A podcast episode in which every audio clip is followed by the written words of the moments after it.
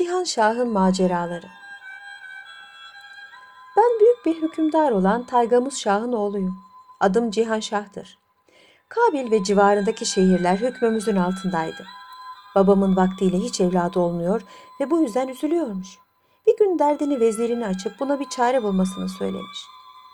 Çok bilgin olan vezir hemen Remil'e bakmış ve babama şu müjdeyi vermiş. Horasan hükümdarının kızıyla evlenip bundan sonra bir erkek evladınız dünyaya gelecektir. Bunun üzerine babam o Aynizar adındaki vezirini birçok kıymetli hediyelerle bir mektupla Horasan hükümdarı Behruz Şah'a yollamış ve Allah'ın emriyle kızını istemiş. Horasan hükümdarı babamın vezirini iyi bir merasimle karşılamış, sarayında misafir etmiş. Ertesi gün vezir babamdan getirdiği mektubu Behruz Şah'a vermiş. Şah mektubu okuduktan sonra kızımı Taygamuz Şah'la evlendirmek benim için büyük bir şereftir demiş. O saat, o dakika kızının düğünü için ne lazımsa hazırlanmasına emir vermiş. Şehrazat bu meraklı hikayesini burada kesmek zorunda kaldı. Çünkü artık sabah olmuştu. Hükümdarın isteği üzerine ertesi gece sözlerine şöyle devam etti. 532. gece. Bir müddet sonra Horasan hükümdarının kızı büyük bir alayla ülkemize gelmiş ve Taygamuz Şah tarafından emsali görülmemiş şenliklerle karşılanmış. Ertesi hafta da düğün yapılmış. Bundan bir yıl sonra da ben dünyaya gelmişim. Babam bir evlat sahibi olduğuna çok sevinmiş. Şehirde üç gün üç gece şenlikler yaptırmış. Bana da Cihan Şah adını vermiş. 14 yaşıma bastığım zaman bana hususi hocalar ve mürebbiyeler tuttular. Terbiye ve tahsilim için hiçbir fedakarlıktan geri kalmadılar. 3-4 sene içinde epey şeyler öğrenmiştim. Babam artık fazla yaşlandığı için bir gün memleketin en ileri gelenlerini çağırarak hükümdarlıktan çekileceğini ve ömrünün son günlerini ibadetle geçireceğini söyledi. Hükümet işlerini ve memleket idaresini bana bıraktığını bildirdi. O günden sonra babamın tahtına oturup ülkemizi idare etmeye karar verdim. Günün birinde biraz eğlenmek maksadıyla yanıma bir miktar muhafız alarak ava çıktım. Bir müddet kırlarda, ormanlarda dolaştık. Önümüze güzel bir geyik çıktı. Onu kovalamaya başladık. Öyle ki az bir müddet içinde yerimizden bir hayli uzaklaştığımızı anladık. Yanımdaki askerlerin birçoğunun hayvanları sakatlandı. Bir kısmı da yorulup olduğu yerde kaldı. Ben hayvanları yorulup sakatlanmayan yedi muhafızla beraber Ceylan'ı kovalaya kovalaya deniz kıyısına geldik. Geyik bize yakalanmamak için can havliyle kendini denize atmış ve yüze yüze biraz ileride bulunan bir adacığa çıkmıştı. Biz de hemen bir sal tedarik edip karşıki adaya geçtik. Geyiği orada yorgun bitkin bir halde bulduk. Onu yakalayıp sala tekrar gel- geldiğimiz yere dönmek istedik. Bu sırada müthiş bir fırtına kopmuş, dağ gibi yükselen dalgalar bizi karadan epeyce uzaklaştırmıştı. Öyle ki hayatımızdan da korkmaya başladık. Yorulup bizimle beraber gelemeyen askerler bir müddet bizi sahilde bekledikten sonra bizden ümidi keserek geri dönmüş. Vezirime haber vermişler. O da bizi aramak maksadıyla her tarafa adamlar salmış. İzimize tesadüf edemeyince de bizden ümitlerini kesmişler. Bizse deniz üstünde yedi gün yedi gece devam eden fırtınalarla pençeleştik. Nihayet fırtına dindi. Bindiğimiz sal da bizi tanımadığımız bir sahile götürdü. Hemen karaya çıktık. Avladığımız geyiği kesip yaktığımız ateşte kızarttık. Birkaç gün yemek yemediğimiz için onu büyük bir iştahla yedik. Sabah olmuştu. Şehrazat gülümseyerek hikayesine ara verdi. Hükümdar masalı ertesi akşam devam etmesini istedi. Şehrazat da o akşam tatlı tatlı anlatmaya başladı.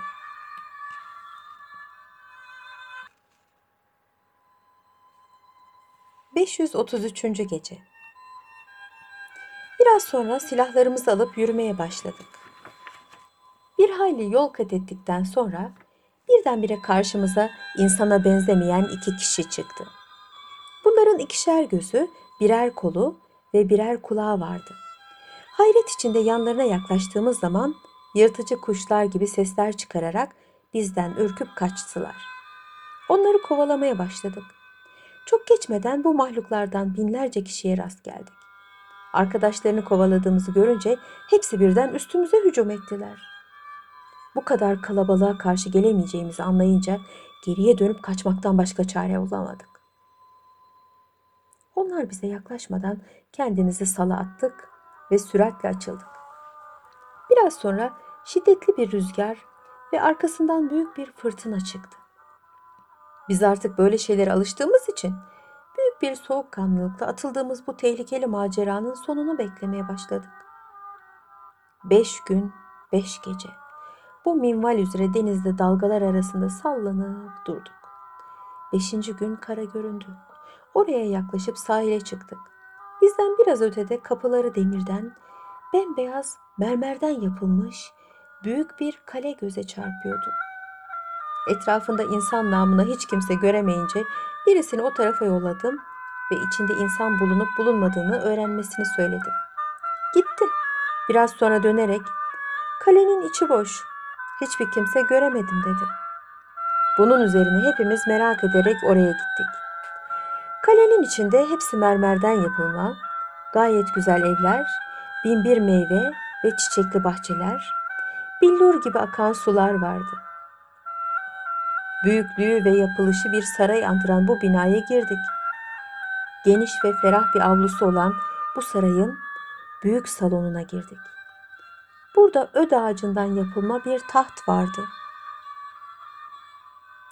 Şehrazat bu meraklı hikayesini burada kesmek zorunda kaldı. Çünkü artık sabah olmuştu. Hükümdarın isteği üzerine ertesi gece sözlerine şöyle devam etti.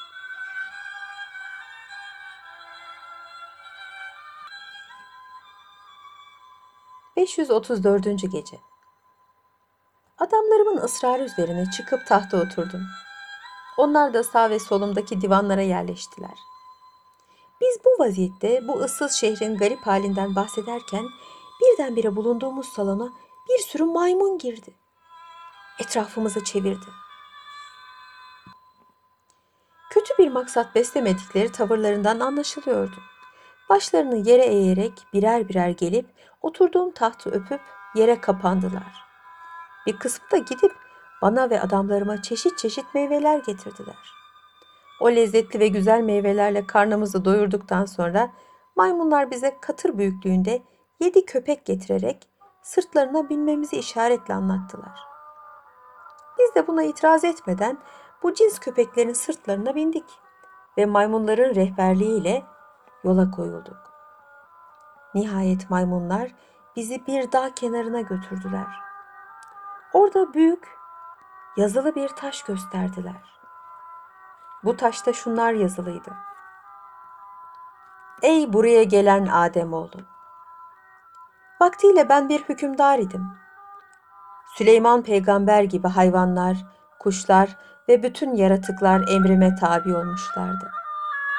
Günün birinde buraya geldim ve maymunlar diyarını gördüm. Hayrette kaldım. Buranın esrarını öğrenmeye ahdettim. Bilahare buna muvaffak oldum. Buranın halkı vaktiyle insanmışlar.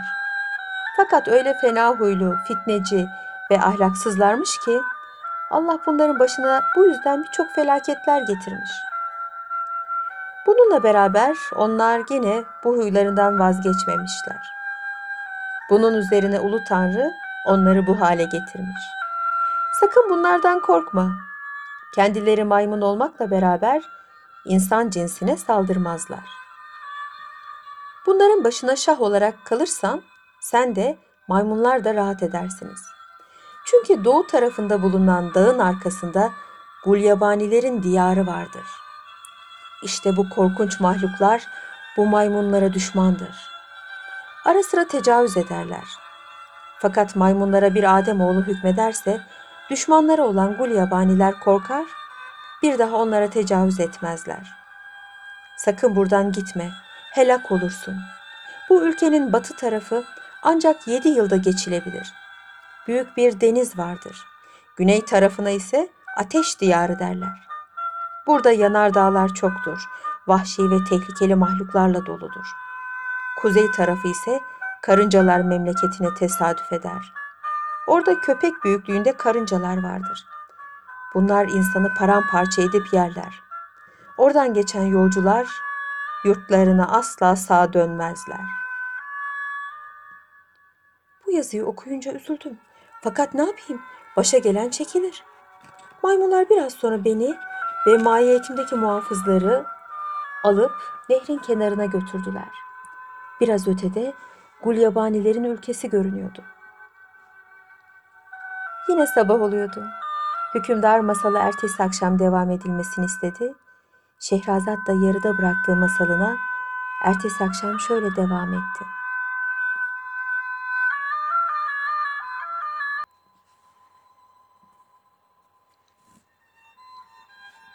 ...535. Gece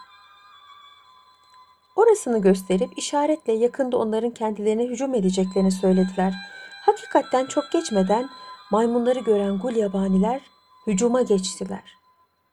Maymunların korkup bağırdıklarını görünce hemen yanındaki adamlarla oklarımızı alıp gulyabanilerin üzerine yürüdük. Attığımız oklar birçoğunu öldürmüştü. Ötekiler de kaçmışlardı. Bunun üzerine maymunlar bu muvaffakiyetimizden dolayı çok sevindiler. Ellerimize kapanarak bağlılıklarını ve teşekkürlerini bildirdiler. O gece saraya dönüp güzel bir uyku uyuduk. Ertesi gün adamlarımı sala yiyecek, su vesaire koymalarını ve buradan kaçmak için hazırlık yapmalarını emrettim. Çünkü her ne kadar orada rahatım yerindeyse de insanlar arasında bulunmadığım ve memleketimden uzak olduğum için canım fena halde sıkılıyordu. Biraz sonra gönderdiğim adamlar gelip salın maymunlar tarafından bir daha buradan ayrılmamamız için parçalandığını söylediler. Artık ister istemez orada kalmaya mecbur olduk. Bu sırada kendime ve adamlarıma iyi cinsten birer at ve bunlarla birlikte de ülkeyi gezebileceğim, kurtuluş çaresi arayacağım bir zaman istedim. En kolay yer karıncaların diyarını geçmekte olduğunu buldum. Geceleyin hududu aşmayı düşündüm. Altımızdaki seri hayvanlar bizi karıncaların eline geçirmeden tehlikeyi atlatırdı. Bu düşünceyi tatbik sahasına sokabilmek için de ilkbaharı bekledim. Bu müddet içinde maymunların bütün huylarını, konuştukları dili öğrenmiştim. Nihayet bahar geldi. Memleketi gezip dolaşmak bahanesiyle yanıma birkaç maymunla adamlarımı alıp hududa yakın bir köye gittik. Orada maymunlardan bir koyunla bir iki testi şarap istedim. Derhal getirdiler. Evvela maymunları adam akıllı sarhoş ettim. Hepsi sızıp yattılar. Biz de bu fırsattan istifade ederek karnımızı iyice doyurduktan sonra atlarımıza binip hududu geçtik. Şehrazat bu meraklı hikayesini burada kesmek zorunda kaldı çünkü artık sabah olmuştu. Hükümdarın isteği üzerine ertesi gece sözlerine şöyle devam etti.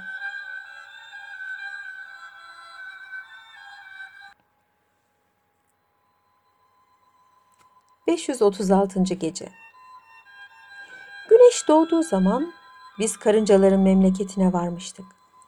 Köpek büyüklüğünde olan bu karıncalar bizi görünce üstümüze saldırdılar. Adamlarımdan bir ikisini gözümün önünde parçalayıp öldürdüler. Ben ve sağ kalan adamlarımla güç bela oradan kaçıp bir yere gizlendik. Bir müddet gece yürüyerek, gündüz saklanarak epeyce yol kat ettik. Nihayet büyük bir sahraya vardık. Orasını geçtikten sonra karşımıza yine karıncalar çıktı. Bunlar da adamlarıma saldırıp geri kalanlarını öldürdüler. Ben de güç bela yakamı kurtarıp bir mucize kabilinden ellerinden kurtuldum. Karıncalar diyarından uzaklaşınca uzun ve yorucu bir seyahatten sonra günün birinde büyük bir şehrin önüne geldim. Fakat bir türlü şehre giremiyordum. Çünkü önümde büyük bir nehir vardı. Bu nehrin de üzerinde hiç köprüsü yoktu.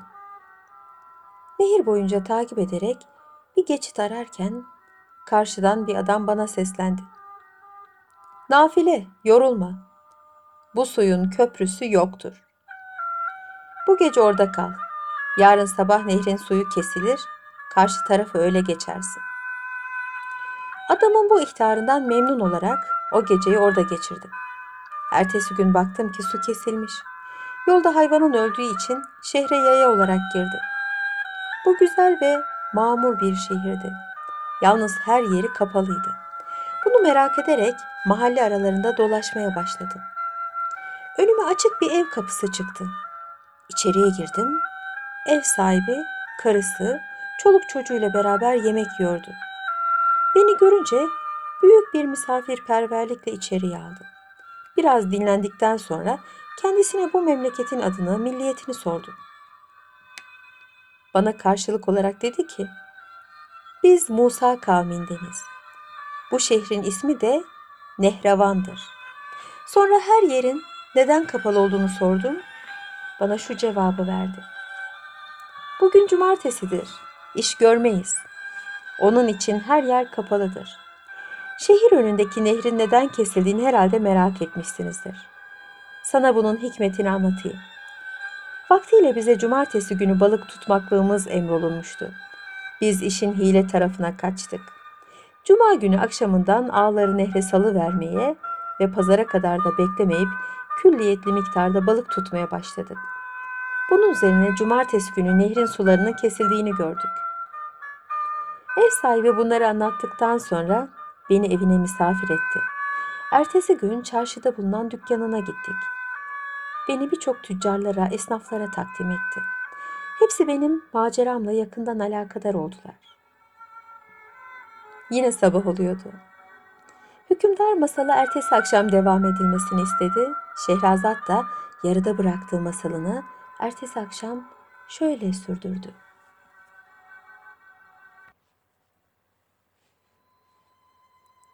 ...537. Gece Yurduma dönmek için ne yapmaklığım lazım geldiğini kendilerine sordum. Onlar da iki senede bir buraya Yemen'den bir kervan gelir. Bundan başka dışarıyla alakamız yoktur diye karşılık verince o kervanı beklemekten başka çare bulamadım. Bir gün çarşıda dolaşırken tellalın birinin şöyle bağırdığını işittim. Güzel bir cariye ile bin altın kazanmak isteyen kim varsa bana gelsin. Tellal'ın vaat ettiği her iki şeye şiddetle ihtiyacım olduğu için sevindim. Beni alıp bir tüccara götürdü. Tüccar, sana bin altında güzel bir cariye vereceğim. Bu şartla ki istediğimi yapacaksın.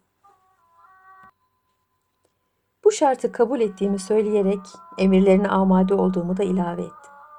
Bunun üzerine tüccar beni konağına götürerek o gece peri gibi güzel bir cariye ile gerdeğe koydu. Sabahleyin de elime bin altın saydıktan sonra beni şehirden epeyce uzak olan bir dağın eteğine götürerek beraberine getirdiği deveyi kesti. Karnını yardı, içini temizledikten sonra bana döndü. Yapacağın iş budur. Şu devenin karnına girip saklanacaksın. Biraz sonra büyük kartallar gelip bulunduğun devenin leşini dağa kaldıracaklar. Yere konulduğunu anlayınca hemen oradan dışarıya çıkarsın. O zaman kuşlar seni görünce kaçacaklar. Sen de o dağın tepesinde bulunan mücevherattan toplayıp bana atacaksın. Ondan sonra kolayca aşağıya inersin. Çünkü iniş çıkış gibi zor değildir. Bu teklifi ağır bulmakla beraber itiraz etmedim. Çünkü bir kere söz vermiştim. Tüccarın verdiği emirleri yerine getirip devenin karnının içine girdim.